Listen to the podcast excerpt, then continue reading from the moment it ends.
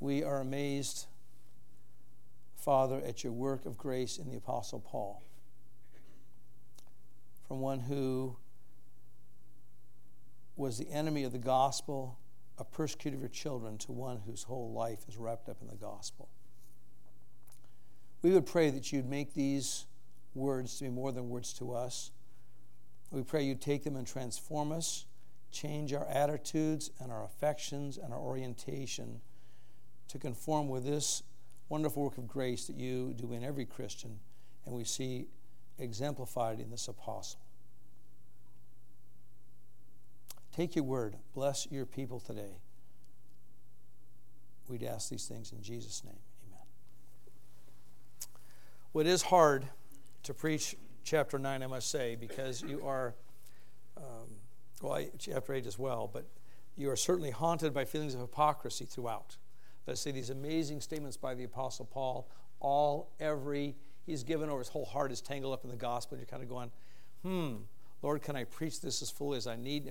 Help me not to pull punches, to make excuses for your own shortcomings or lacks, that we wouldn't, preach this passage with less than the full vigor it deserves and the emphasis it deserves, because it's the heart of the apostle, captivated by the gospel.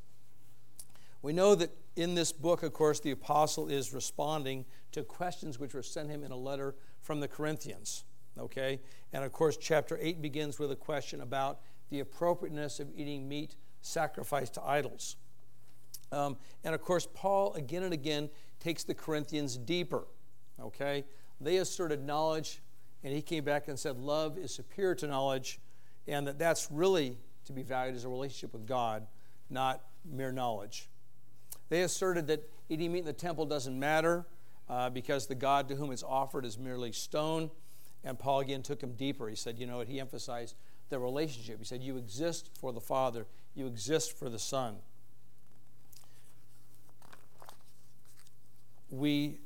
They talked, as it were, in contempt of the weaker brother. And Paul said no, takes them deeper again, says no, this brother's conscience is crucial. You're not to violate your brother's conscience.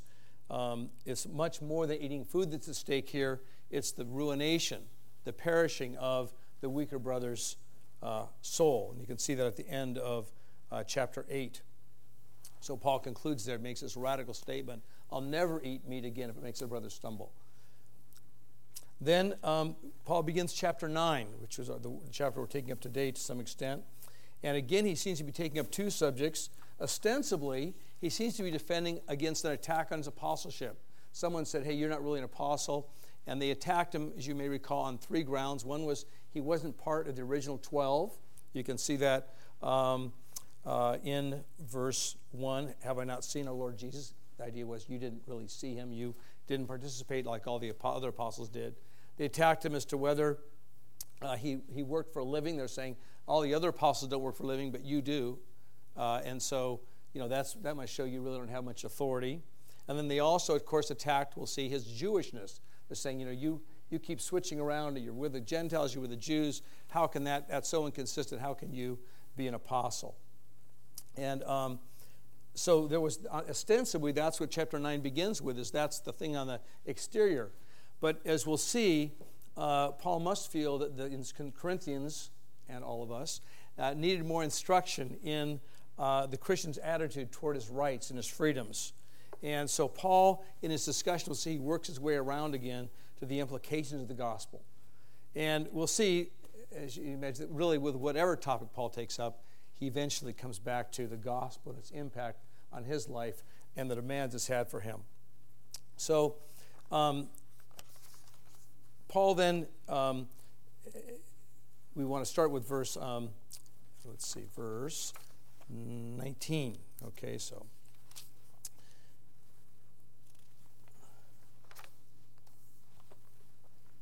Notice verse 19, for though I am free from all, I have made myself a servant to all, that I might win more of them. And notice how this verse kind of harkens back to verse 1 of this chapter. He says in verse 1, I am free, am I not free? And here Paul is saying, though I am free from all. And then you have this thought of, I've made myself a servant to all, which again even goes back a verse further, back to the end of 8, where Paul says, I will never eat meat again if it causes someone to stumble. The idea that I will control my actions by how it impacts someone else. So we're going to see that the gospel so captivates the Christian, and here's our theme for today, that he or she lays down his freedoms and lives for the gospel's success. Again, the gospel so captivates the Christian that he or she lays down their freedoms and lives for its success. And our first point today is the Christian ought to be about winning souls. Notice then, verse 19. For though I am free from all, I have made myself a servant to all, that I might win more of them. Okay. Let's look first at the fact that this directive is not just to gospel ministers. If you recall, I wouldn't believe you didn't, because I didn't. My points last time preached were about the glory of the gospel minister being able to forego his rights and the right of the gospel minister to support. But you notice this time, I think that this passage is appropriate to all Christians. That is to say that this passage is not merely limited to those who preach the gospel, not merely limited to those who are full-time ministry, but to all of us. All of us are called and must follow Paul's example to win others to Christ. Paul is using his life in these chapters as an example, as a pattern for the Corinthians. He's saying to them, live as I live. Yield your rights as I yield my rights. Value your brother's consciences as I value your brothers' and sisters' consciences. Boast in, glory in the gospel as I glory in the Lord. It's interesting, too, if you turn ahead one chapter, chapter 10, verse 32, you see that Paul gives this same command clearly to the entire church, I think. It's a little more general, but let's start with verse 31. So whether you eat or drink or whatever you do, do all to the glory of God. And here's, give no offense to Jews or to Greeks or the church of God, just as I try to please everyone in everything I do, not seeking my own advantage, but that of many, that they may be saved. So here's Paul saying, really giving that command to the whole church. I want everyone to take up this command to not give offense, that many may be saved. So this is a command Paul's giving to all of us. And of course, this is not something new to this epistle. Jesus says, follow me and I will make you fishers of men, right? Proverbs 11:30, the fruit of the righteous is the tree of life, and he who wins souls is wise. So, again, speaking to myself, speaking to all of us, we need not to resist Paul's appeal. This is a call, it's an example to all of us, and so we need to let Paul's life and priorities radically reorient ours and mine. We would say with him, as you can see at the end of, at verse 23, I do all for the sake of the gospel, or I've made myself a slave to all. That's really what Paul is calling every Christian to.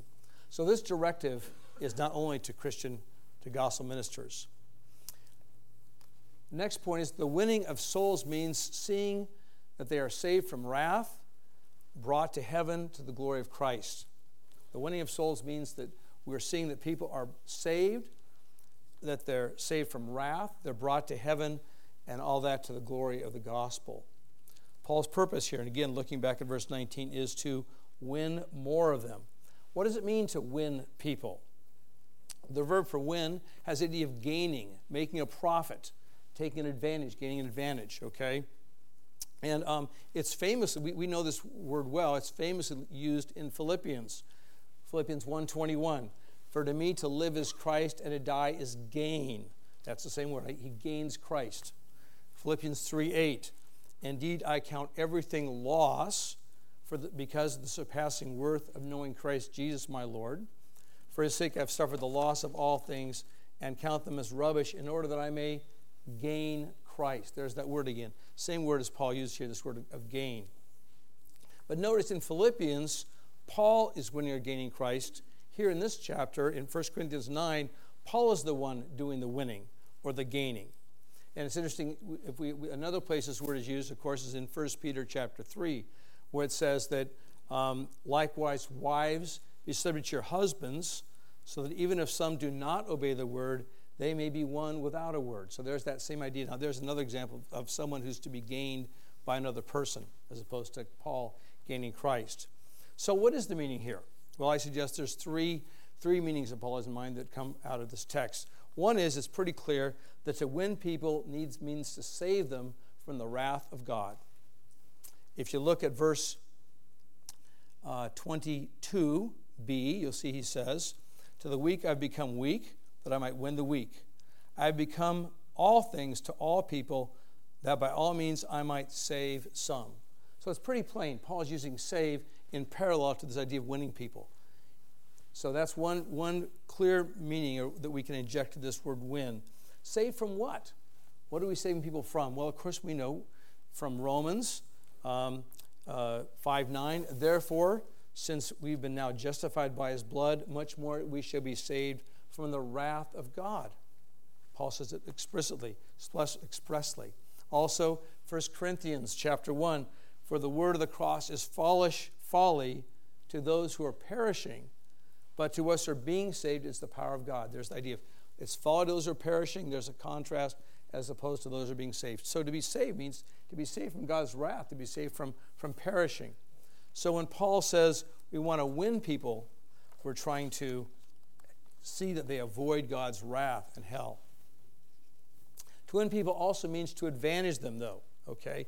That is, people, when they're won, are not only saved from wrath, but they're brought into a place of immeasurable blessing. They're brought to the love of Christ, to heaven, to eternal life. 2 Corinthians 6, Paul says, "We are treated as impostors and yet are true." And I'm skipping some words here. "As sorrowful, yet always rejoicing." Then he says, "As poor, yet making many rich." You see, in the ministry of the gospel, when people are won to Christ, they're made rich. They're advantaged. They're profited because they have an interest in heaven. They realize immense gain, eternal gain. So winning people means to save them from the wrath of God. It means to advantage them. It also has the idea of making much of the gospel. That's a third facet of this word. Note that when Paul sees people become Christians, usually he uses the word save. If you look all through the book of Romans, many times throughout his epistles, Thessalonians, he used the word save many times. But here, he chooses to use a different word. That is this word gain. Notice that in the context of this verse, and I'm looking particularly at verse 18, "What is my reward? That in my preaching I may present the gospel free of charge." So Paul, in our previous passage here, Paul, if you recall, had said, "You know what? I'm compelled to preach. I have to preach. That's a charge God laid upon me. But I can offer it. But what is my reward and what is my blessing, my boast, is I can live out the freeness of the gospel in Christ." In other words, Jesus freely gave, and I can do that. I can freely give my gospel preaching to you. And so that was Paul's boast. And he said, "I'd rather die than lose the opportunity to imitate, to be an exemplar of Christ in freely giving out the gospel." So notice here in this passage then, Paul has said, and look at verse 18, "What's my payment?" That word is misthros. It has the idea of reward or payment. What am I getting paid? Well, I'm foregoing payment because my reward is to be able to preach the gospel freely. But here he says, in this verse, in verse 19, he's saying that he's kind of saying that the gospel, I gave the gospel without charge, but now it is more profitable. You see what I'm saying? Because I gave without charge, now the gospel has profit. There's kind of a comparison there. It gives more profit to the gospel. So there's a sense in which when we win people, we are making much of the gospel. He's gaining a profit. So he's saying before, no charge, but now because I did that, there's much charge, there's much profit, there's much glory to the gospel. He's showing how wonderful and valuable and worthy and efficacious in transforming the gospel is, and especially the Lord Jesus who accomplished it all. So to win souls is to make much of the gospel, is the third thing that happens when we win souls. And again, to make much of the name of Jesus is the most compelling missionary motive. I don't know if you remember in 3 John, which is a short little epistle. Most of us don't visit it very often. But it says, John writes, "For they have gone out for the sake of the name, accepting nothing from the Gentiles." He's saying these missionaries who were dealt with in the book of 3 John went out just for the glory of Christ. And In Romans 1, Paul says that we've received grace and apostleship to bring about the obedience of faith for the sake of his name among all nations. So when we win people, we glorify the name of Christ. And Paul is saying here, I'm bringing profit to the gospel. I am glorifying Christ. I'm exalting the gospel as people are one to him. So the Christian ought to be about winning souls, about saving people from wrath, about giving them the greatest advantage they can have, eternal life and an interest in Christ, about bringing glory to the name of Christ, about showing how profitable and productive and wonderful the gospel is. Next, Paul shows us the way to winning souls. The way to winning souls is to lay down freedoms and to enter into the lives of the hearers. And again, look, we're still at verse 19. We'll move along a little faster later. But the gist is, again, though I am free from all, I have made myself a servant to all, that I might win the more. His purpose to win the more. But what has he done to win? He's made himself a servant to all. Okay? Now let's note a couple points here. First of all, Paul begins 19 and says, I'm free. In what sense is Paul free? He's true free in a broad sense, and Paul is also free in a specific sense. Broadly, Paul is free from, first of all, the law, right? He'd long ago given up circumcision, right? He writes that in the same book that circumcision is nothing. He'd given up food laws. He'd given up special observances and Jewish feasts. All those things, he said, none of those things impact my relationship to God, and he was free of them. And if you recall, in the book of Galatians, it even records that he rebuked Peter for observing food laws. Remember, he said, Peter, you were eating with the Gentiles, and now you're going back to these Jewish food laws, and he rebuked him for it. So Paul broadly was free from the law. Also, he was free from the opinions and judgments of men. In the same book, he writes, the one who examines me is the Lord. He said, hey, I stand before the Lord, and that's the person I answer to, and his word I don't answer to what people think of me. He also was free from cultural allegiances. Okay? Galatians 3:28. There is neither Jew nor Greek. There is neither slave nor free. There is no male or female, for you all one in Christ. Paul's saying, hey, you know what? I am free. I don't have all these allegiances, these ties I used to have. I am free. So those are the three ways that Paul is broadly free. He's free from the law. He's free from opinions of men. He's free from cultural allegiances. But also in this context specifically, Paul is free from the Corinthians. If you recall, there was a big effort at Corinth to have him submit to patronage. In other words, wealthy people there saying, hey, Paul, let me pay your bill for you. Let me pay you a certain amount. And Paul avoided that because his point was he didn't want to be under obligation to anyone. He wanted to be free to give the gospel out. And so Paul, in that sense, is free. It left him without obligations. So Paul was free. That's the first point in terms of Paul showing us the way to win souls. And, of course, this freedom then was not Paul's goal. It wasn't his purpose or his passion. He's entangled in, he's captivated by the gospel. He wants to win as many people as possible to it. So this led him to becoming a slave to all. Paul became a slave to all. Looking here again at verse 19, he says, I have made myself a servant to all. The idea that has it even enslaving someone is that word in the Greek. Someone's put themselves into bondage or put someone else into bondage. And the New Testament only uses this word once in terms of literal slavery. This word is always used in terms of figurative slavery in the New Testament. And Paul, of course, he acts differently as a slave than he would in his freedom. And so our question might be, in what sense is Paul a slave to his hearers? What does this slavery look like? And I'll give you a clue. Martin Luther in his work called Concerning Christian Liberty said, a Christian man is the most free Lord of all and subject to none. Then he said, a Christian man is the most dutiful servant of all and subject to everyone. And we'll go through that. So Paul gives us four examples in this passage as to this kind of slavery. What is this kind of slavery like? What's an example of it? What's he talking about here? First, we see that Paul honored the law where doing so would remove a hindrance to the gospel. Paul honored the law, where doing so would remove a hindrance to the gospel. We'll see that he entered into the lives of his hearers, relating to their culture. We'll see that he sensitized himself to their consciences. and finally that he did so expansively. So let's look at this first point, that he honored the law, where doing so would remove a hindrance to the gospel. Let's look at verse 20 now.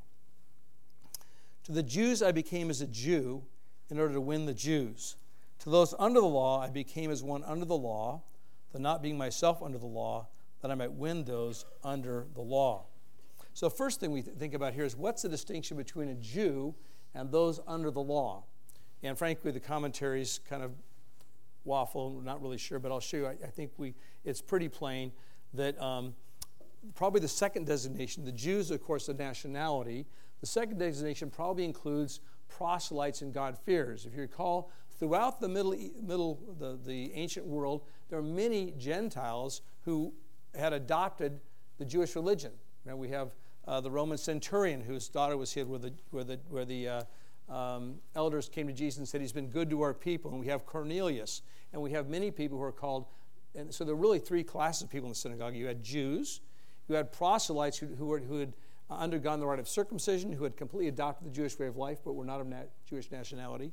And then you had what are called God-fearers. Those are people who feared God, who worshiped with the Jews, but who had not completely adopted a Jewish religion. So I suspect that what Paul's talking about here, he says we have the Jews, to those that became as a Jew, to those under the law. It's a little broader category, speaking of these proselytes and God-fearers whom you found in most synagogues. So what does Paul mean when he says, to the Jews I became as a Jew, or I became as under the law? We already talked about this, that when Paul came to Christ, he no longer lived as a Jew. He no longer lived under the law. But when in the presence of Jews, Paul kept their feasts and ate their foods. If you recall in the book of Acts, it says he hurried to get to Jerusalem before Pentecost, indicating he was going to celebrate that feast with the Jews. Remember, he circumcised Timothy in Acts 16. Why? Because of the Jews in that area. He performed a Nazirite vow, where the elders thought this would add credibility to his ministry among Jewish Christians. So when it would keep away from hindrance to the ongoing of the gospel, Paul would honor the law. And we see this, if you look for just a minute to Acts chapter 13, we'll see that Paul, this is where Paul enters the synagogue at Pisidian Antioch. And if you look there, you don't have to look, but if you want to, you can. I'll just kind of walk you through a little bit, because it's interesting to see how this principle plays out here in Pisidian Antioch, okay? Notice verse 14. He came to Antioch and Pisidia, and on the Sabbath day they went into the synagogue and sat down. Okay, so he sits down, and then notice that the rulers of the synagogue, after the law and the prophets were read, they sent him a message saying, do you have any word for us? So he was invited to speak. Then Paul proclaims Jesus to the multitude, to those in the synagogue, even showing the superiority of Jesus to Moses. And one thing I want to point out here, too, is interesting. Notice he says in verse 16, men of Israel and you who fear God. There's that distinction. You see what I'm saying? You've got to the Jews, that's the men of Israel, and those who fear God. You're living under the law, but you're not of Jewish nationality. That's where I think that kind of confirms worth, and you'll see that is also further on in this chapter. But the point is, and then, of course, the next Sunday, almost the whole city was gathered. Again, Paul and Barnabas begin to open up Christ to the synagogue, and then, of course, the Jews become filled with jealousy, and Paul and Barnabas at that time say it's necessary for us to leave the Jews. We're going to go preach the gospel to the Gentiles, and ultimately they're driven out of the district. So what do we get from this relative to Paul saying, to the Jews I became as a Jew, to those under the law as under the law? Well, notice, Paul was welcomed in the synagogue. He sat down. He participated in the worship there. It was not offensive. No one took offense at him. Okay? It was jealousy of the Jews and offense at the gospel that drove him out. Okay? Notice, too, though, that Paul pulls no punches. Paul preaches Christ there. He doesn't water down his message at all. He says Christ is superior to Moses. He says, hey, he even warns them. He gives them a stern warning. If you don't listen, the gospel is going to be taken somewhere else, he says in this chapter as you look through it. So Paul proclaims the gospel, and then at the end he even says to the Jews, we're turning somewhere else. So it's very interesting. This illustrates well when Paul says, I'm under the law, he's respectful. He attends synagogue. He does not disrupt their service. In fact, he's so winsome that he actually is invited to come. The whole city gathers. On the other hand, when it comes to the truth, when it comes to the gospel, there was no compromise there. He preached it, and the chips fell where they may. So, again, one thing we can see in terms of the slavery that Paul entered into, he honored the law where doing so to remove a hindrance to the gospel. Also, we see from verse 21 that Paul entered into the lives of his hearers relating to their culture, okay?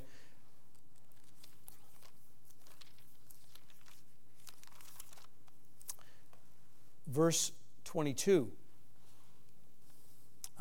To those outside the law, I became as one outside the law, not being outside the law of God, but under the law of Christ, that I might win those outside the law. Okay? So what's going on here? This is actually, in the Greek, it's just a mirror image of the last half of verse 20. Almost the exact opposite. Paul says he's without the law. What does that mean? Well, it could mean, that word is sometimes used of lawless behavior. That is to say, in 1 Timothy, you'll see that the law was given for the lawless. But here, it really refers more to the Jewish law. He's contrasting between those who live under the law and those who don't. And so we're really talking much more about status here than behavior. And Paul is saying he made himself as without law to them. What does this have the idea? Well, Paul was a Jewish boy. Probably he ate pork and shrimp with the Gentiles. In chapter 10, verse 27, he says he ate whatever was put before him without asking questions for conscience sake. So Paul's saying, hey, you know what? Whatever I'm served, I'm going to eat. Okay? We see that Paul reasoned with the Greeks in Athens. Didn't use the law, but general revelation. Remember in Athens, Acts 17, Paul says he proclaims God to them, the God who made you, who determined all the boundaries, and he's appointed a time whereby he's going to judge the world. But in that sermon, it's interesting that Paul, first he quotes from an inscription underneath an altar. So Paul's been going around as a tourist, reading the altar signs. You know, this is Zeus, this is Poseidon, this is whatever. You know, you've got that going on where Paul's entering into their lives. He's identifying even with our gods in the sense of knowing who they were. And then he quotes in Acts 17, he quotes verbatim two Greek poets, both of whom in the work he quotes are extolling the virtues of Zeus, believe it or not. But Paul takes the bad part out and he uses the truth he has to relate to them in their culture. These poets, one was a Cretan poet named Epimenides from about 600 BC. The other's name was Aratus, who wrote between 315 and 240 or lived between those times. So Paul, you can see he entered into their lives. And we'll see, as we read this morning, that we won't get into this week, but Paul knew about the Olympic Games. He knew about boxers. He knew about running. He entered into their culture, didn't he? Okay? So he really oriented himself and accommodated his message by the knowledge and assumptions of his listeners. He entered into their lives. Now I'm going to take a little excursus, as I'm prone to do, to just do a couple teaching issues here that I want to deal with before we move on to this passage.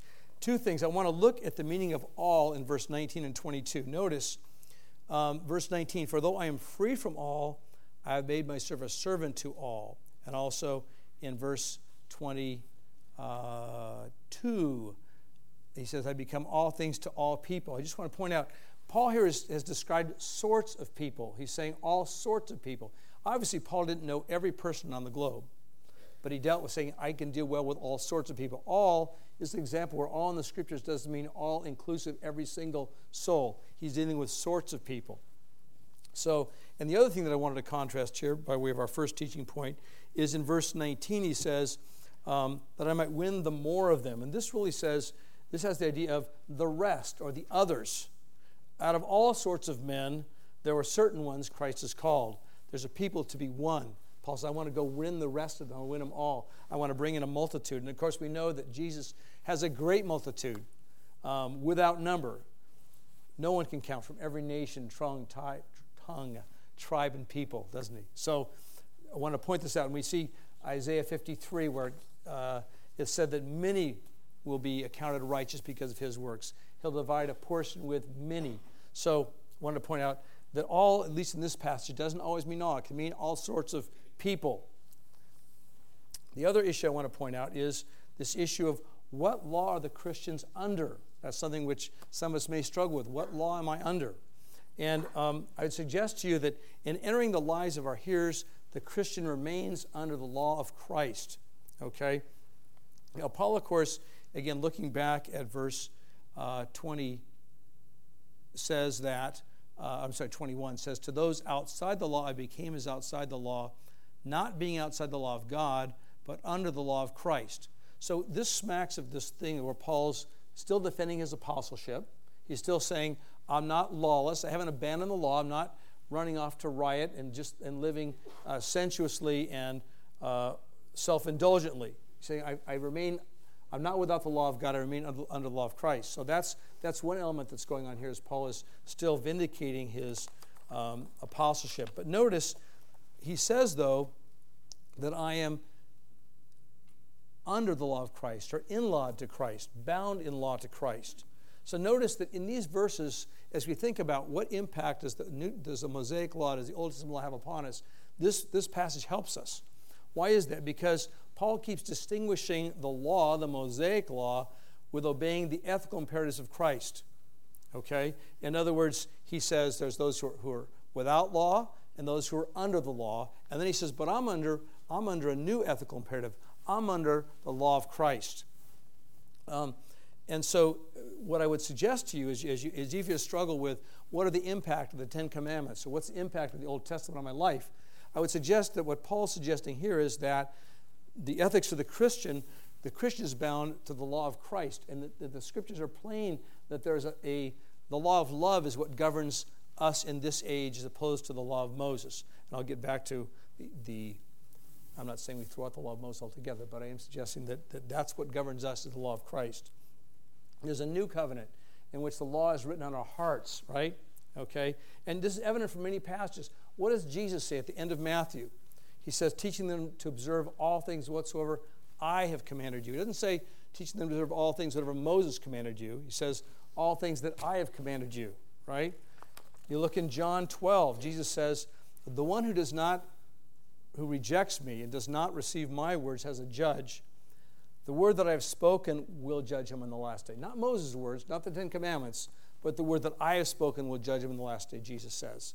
Romans, of course, refers to the law of the Spirit of life, or the law of love. 1 Corinthians 7:19, the same book, talks about the commandments of God, and that's not circumcision. Here we have this idea of being under the law of Christ. Galatians 5:18, he says, but if you're led by the Spirit, you're not under the law. And then 6:2 says, so fulfill the law of Christ. So this is a sense I just want to bring home to us. This is an issue, maybe I'm the only one who ever struggled with this, but wondering what is the impact of the Old Testament upon my life? And it's clear that in this age, the age we live in now, we're in-lawed under the law of Christ, but not under the law of Moses. James 2:8 James, of course, talks about the royal law, or the law of liberty. 2 Peter says, the commandment of the Lord and Savior spoken by your apostles. So what about reference to the Old Testament law? What does that impact?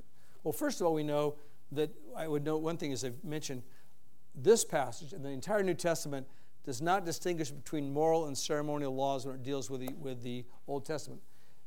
There are theologians whom I respect greatly who make this distinction between the moral law and the ceremonial law and the ritual law. But I don't think we can find that distinction drawn anywhere in the New Testament.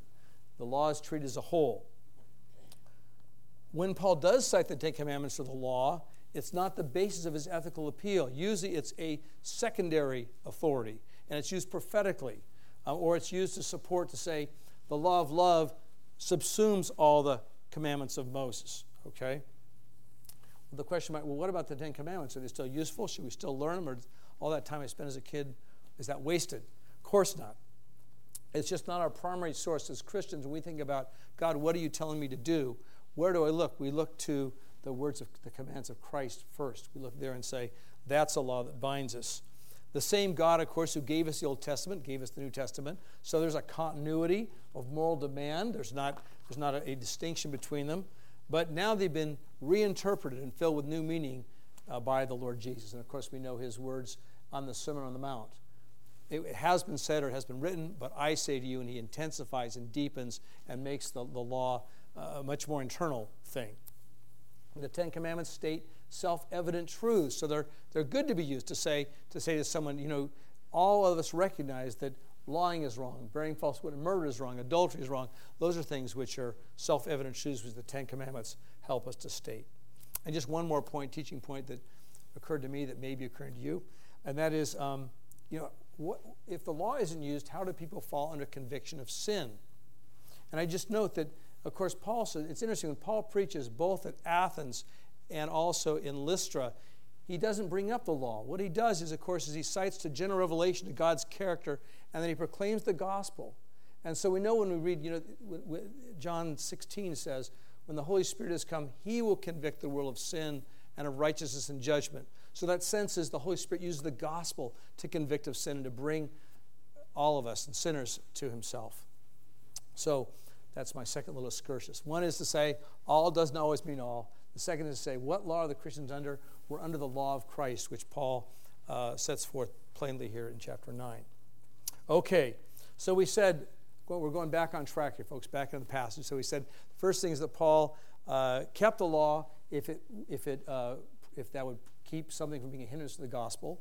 We said that he entered into the lives of his hearers. We looked at what he did with Gentiles, knew about the games, probably attended the games. As a matter of fact, when Paul was in Corinth, the Isthmian games were held. There were, of course, games held throughout the Greek peninsula, but there were the two most significant ones were the games at Olympus and the Isthmian games, which are at the Corinthian Isthmus. And so those were held every couple of years, and Paul was right there. I spent a couple of years in Corinth and probably attended the games. So, Paul entered into the lives of his hearers. He related to their culture. And then we'll see that he also sensitized himself to the consciences of his hearers. So you have this idea of he kept the law when to do so would remove a hindrance. He entered into the lives of his hearers, and here he sensitized himself to his hearers. Let's look at verse 22. To the weak I became weak, that I might win the weak. Okay? So Paul again is getting back to chapter 8 here. If you recall in chapter 8, you can maybe turn the page back, but you'll note that the word weak is used there 5 different times in verse 7, 9, 11 and 10, 11, and 13. He refers to the weak over and over again. These are the people whose consciences were not strong enough to resist the temptation to idolatry when they ate at the temple. He refers to the weak over and over again. So when he says, therefore, that to the weak I became weak, I think in the context it's pretty plain that he's talking about those people who are professing Christians, brothers and sisters in the churches he ministered to who were weak. However, notice, Paul does talk about winning them, doesn't he? Which we thought, we said, hey, doesn't that have to do with bringing someone to Christ? Well, two things I still think it's consistent. And that is to say, notice, winning is a broader word than save. Winning has the advantaging of profiting. Okay, so that's one sense that even though these people may have been Christians or professing Christians, Paul says, I became like them in order that I can advantage them, I can profit them, I can help them along in their spiritual life. But also, it's significant that Paul says in chapter 8, verse 11, and so by your knowledge this weak person is destroyed. That's the word for perishing. That's like John 3:16, that they shall not perish but have everlasting life. That's the word there. So Paul is saying this is a serious thing, and he's saying, this winning idea has the idea of assuring their salvation, of making sure that they continue on in grace and come all the way to heaven. It's interesting, this word win is also used in Matthew 18:15. Most of us are familiar with that. If your brother sins against you, go and tell him his fault between you and him alone. If he listens to you, you have gained or won your brother. So there's another example of winning being used in a Christian church context. But notice Paul is serious about the consequence of violating a weaker brother to his ruin. Okay? Winning the weak may be the same as assuring his salvation. The point of this is, though, that Paul condescends to these weaker brothers and sisters as if he too were weak. He doesn't judge them. He denies himself for their weakness and their prejudices. He avoids offending them.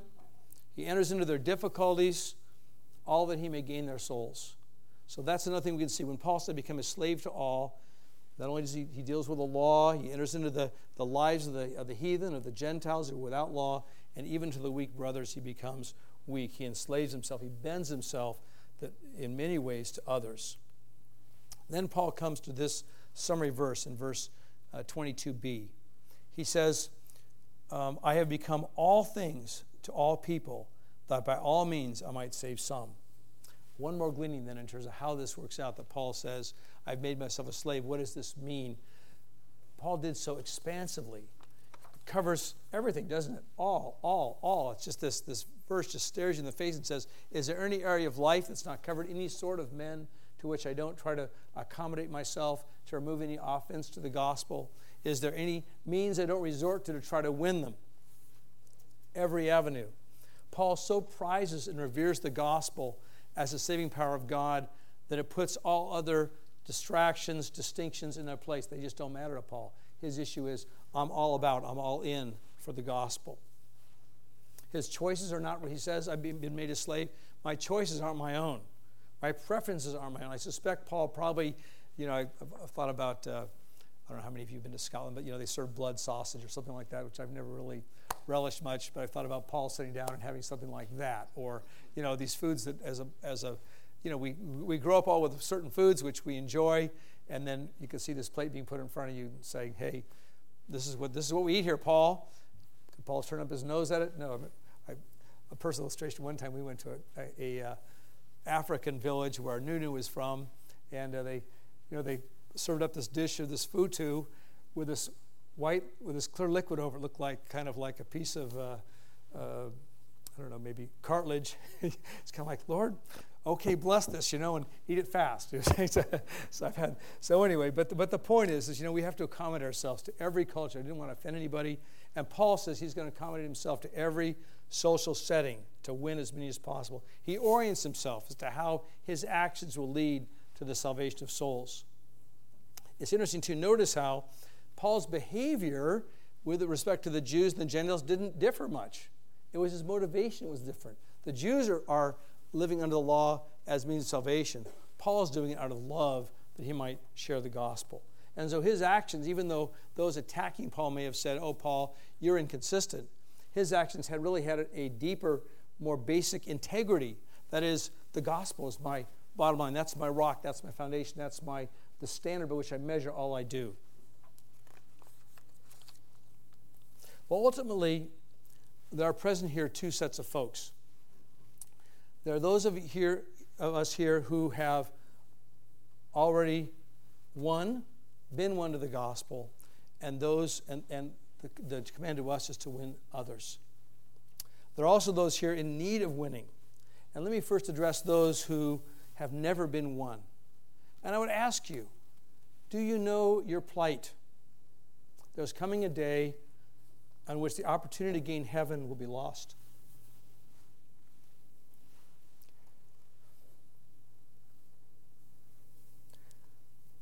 There'll be no more soul winning, no opportunity to find salvation and freedom from God's wrath.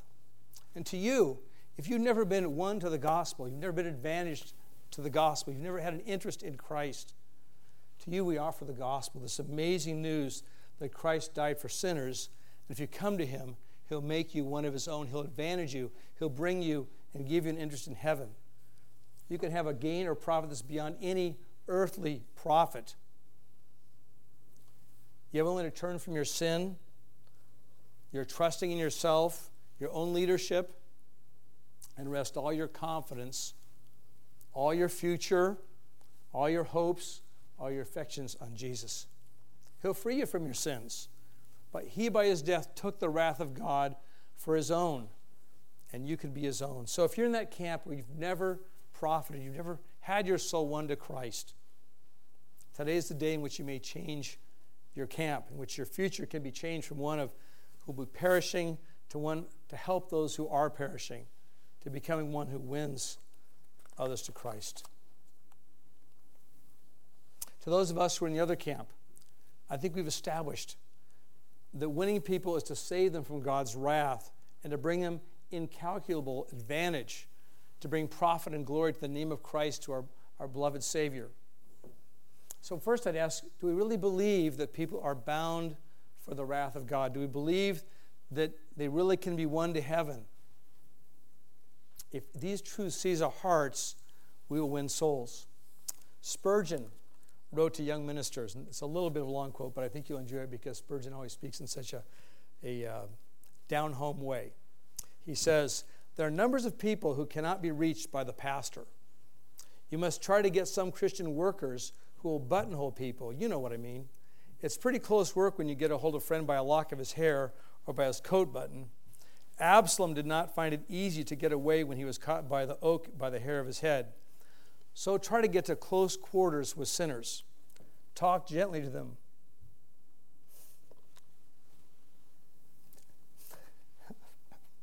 Sorry. "Till you've whispered them into the kingdom of heaven, till you've told them into their ears the blessed story that will bring peace and joy to the heart." We want in the Church of Christ a band of well-trained sharpshooters who will pick the people out individually and be always on the watch for all who come into the place, not annoying them, but making sure they do not go away without having had a personal warning, a personal invitation, and a personal exhortation to come to Christ. We want to train all our people for this service so as to make salvation armies out of them. Every man, woman, and child who is in our churches should be set at work for the Lord. So how about you and me? Can we be soul winners? Eternity's at stake, immeasurable suffering or immeasurable joy, all the glory of the Lamb. Finally, we might ask, what are the implications of these verses for us?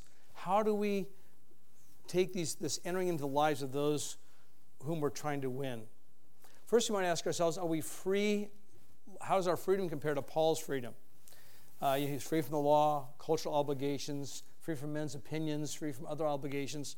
Some of us say, well, I've got children. I've got a wife or husband or whatever, okay? So, but we might ask, that's true, all of us have some obligations Paul may not have had. But you might ask yourself, what in my life keeps me from accommodating myself to others that they may be one? What is there that might be saying, hey, you know what, it's in the way. I would like to go help that person. I'd like to go enter into their life, but I'm too busy with this. Or this prejudice keeps me from it. Or this behavior keeps us apart.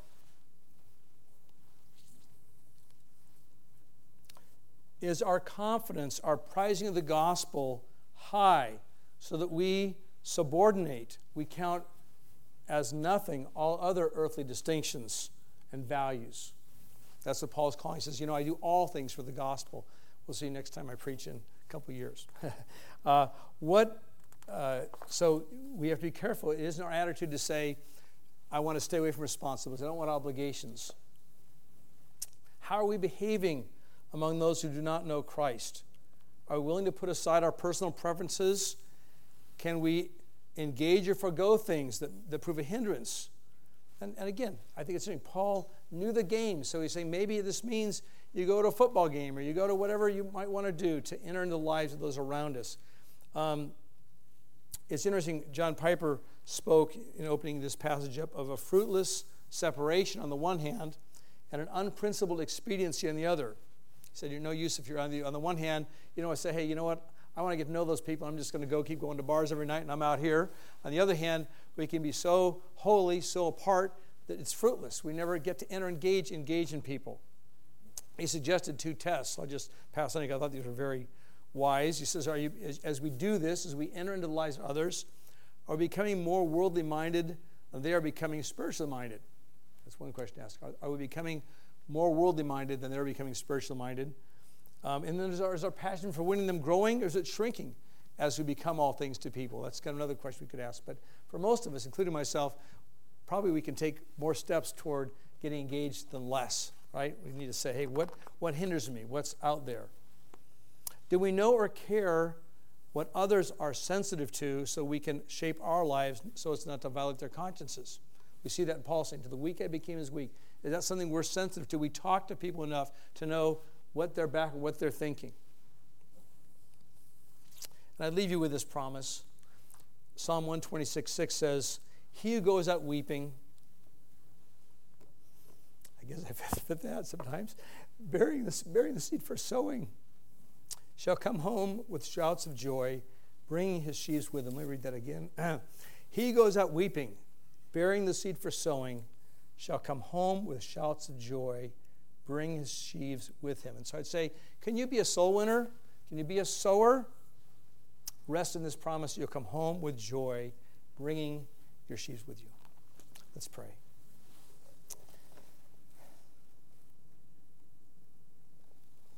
Lord, for most of us, this is a lot. And we would pray that you would stir us with the value of the gospel, that you would make us to believe all your word says. We thank you for giving us this revelation of what is, not what we perceive, but what is and what is to come. Thank you for the glory of your Son who lived and died and rose again and even lives today, is still in the business of saving people. Make us to be bent, inclined, entangled with the gospel, that we would bend our lives and our being and our all that we would do to enter into the lives of those around us, that we might win them to their salvation, to their advantage. So we thank you, Lord, for your goodness. We pray in Jesus' name.